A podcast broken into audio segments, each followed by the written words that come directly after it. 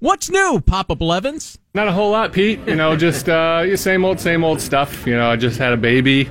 You know, wife's now mother. I get to call myself a dad. I have a son. All the, you know, all the normal stuff. It's exciting. We saw little Ellis Lane made his Instagram debut. You, you had him in the bow tie. All kinds of adorbs right there. Oh man, you know he fits right into the to the mold of a, a, a boy Blevins with the with the formal attire, the bow tie. So he, he's an accepted member of the family.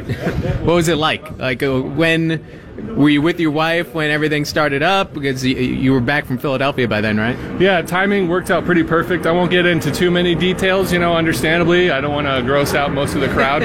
um, but it worked out perfectly timing wise. We had an off day, so I was with my wife the whole time. Um, she was keeping me calm because I was mid panic, so she was the superhero in all of it.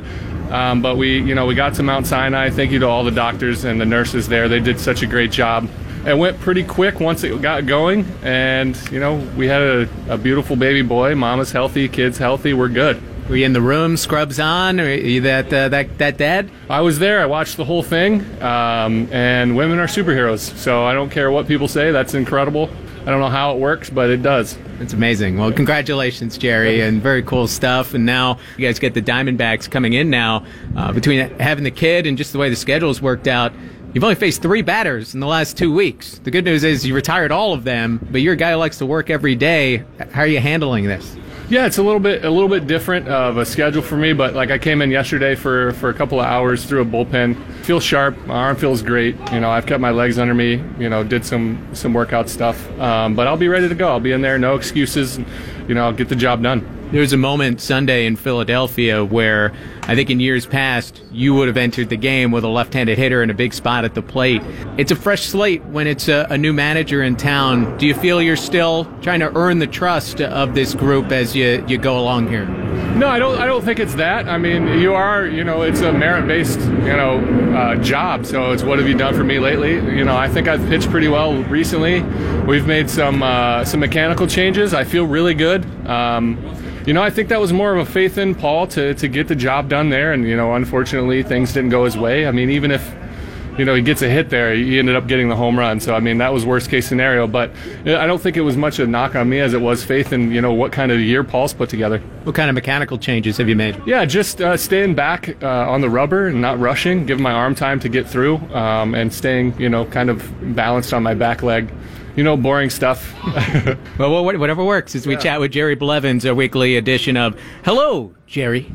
That's how I came up with. You can came up with "Hello, Jerry." Okay. Yeah. The people at SNY might get on you. Well, oh, is that really? They That's what it? we did. That's what okay. we did the last well, couple years. Well, if I say it like Newman, does that make it work a little better, like with a little authority? You and uh, hello, you and Gelbs might have to have it out. No holds barred gladiator match to see you see who wins that one. All right, we'll just keep blabbing with Blev then. Devin Mesoraco, the new catcher. How have you gotten to know him a little bit, and and what has he brought to this pitching staff in his uh, defensive role? Devin's been great. You know, I've, I've faced him a few times. Uh, I've seen what kind of work he's done uh, as a Cincinnati Red. Uh, he brings knowledge to the game, a veteran presence. He knows how to prepare. He's taught a lot of these guys, a lot of these young catchers, basically how to look at film, how to diagnose a hitter, how to really break down things. And I think that that helps not only us understand what he's trying to do and his knowledge, but he's able to, you know, show some of the young guys really how to breakdown film. And it's pretty special what he brings to the table, and we're excited to have him. How impactful has it been, you think, the injuries to Travis d'Arnaud and Kevin Plawecki and the impact that it had on the pitching staff as a whole? And Jose Lobaton, Tomas Nido, they have good defensive reputations, but they just hadn't worked with you guys as much as Plawecki and d'Arnaud over the years. Yeah, I mean, it, it's definitely a different dynamic. Uh, no knock to, to Nido and Lobaton, but you come in with a game, you know, a game plan uh, for the whole season on what these guys are going to bring to the table.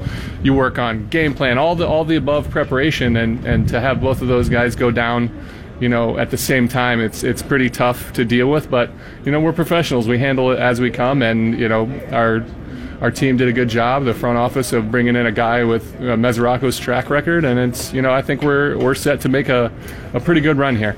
How about the loss of Juan Lagares possibly for the rest of the season? How do you guys handle that? That's pretty heartbreaking. You know, first and foremost, my heart goes out to my friend Juan. Uh, he's a heck of a ball player, heck of a center fielder, just a good person. You you feel for him, but you know we'll roll with the punches. We got Nimmo, we got Conforto, we got we got guys that can that can play center field and, and fill in that gap. But you know you, you want to make sure that your friend is doing okay. Tonight, Callie uh, on her prom, she she got 500,000 retweets in order to to come here and experience getting some pictures of you guys. You got a little dancing with her prom experience. It was nice. It was a little throwback. I haven't uh, had prom since 2001. That that dates me for you guys out there. Uh, but it was nice to get a dance in. I think she was an excellent dancer. I remember retweeting her. I think January, February, sometime around there. And uh, good for her, man. She got it. 500 re- 500,000 retweets is you know pretty dang good. You should post a, a prom photo of you in, in, in memory of that. Did you have a bow tie back then, or is this pre bow tie Blevins? I think it was formal enough that I had a bow tie. I don't know if I wore it with the confidence that I do now, but but it, it came along. We'll see. All right, thanks, Jerry. Appreciate it. Appreciate it, Pete. Thanks for talking.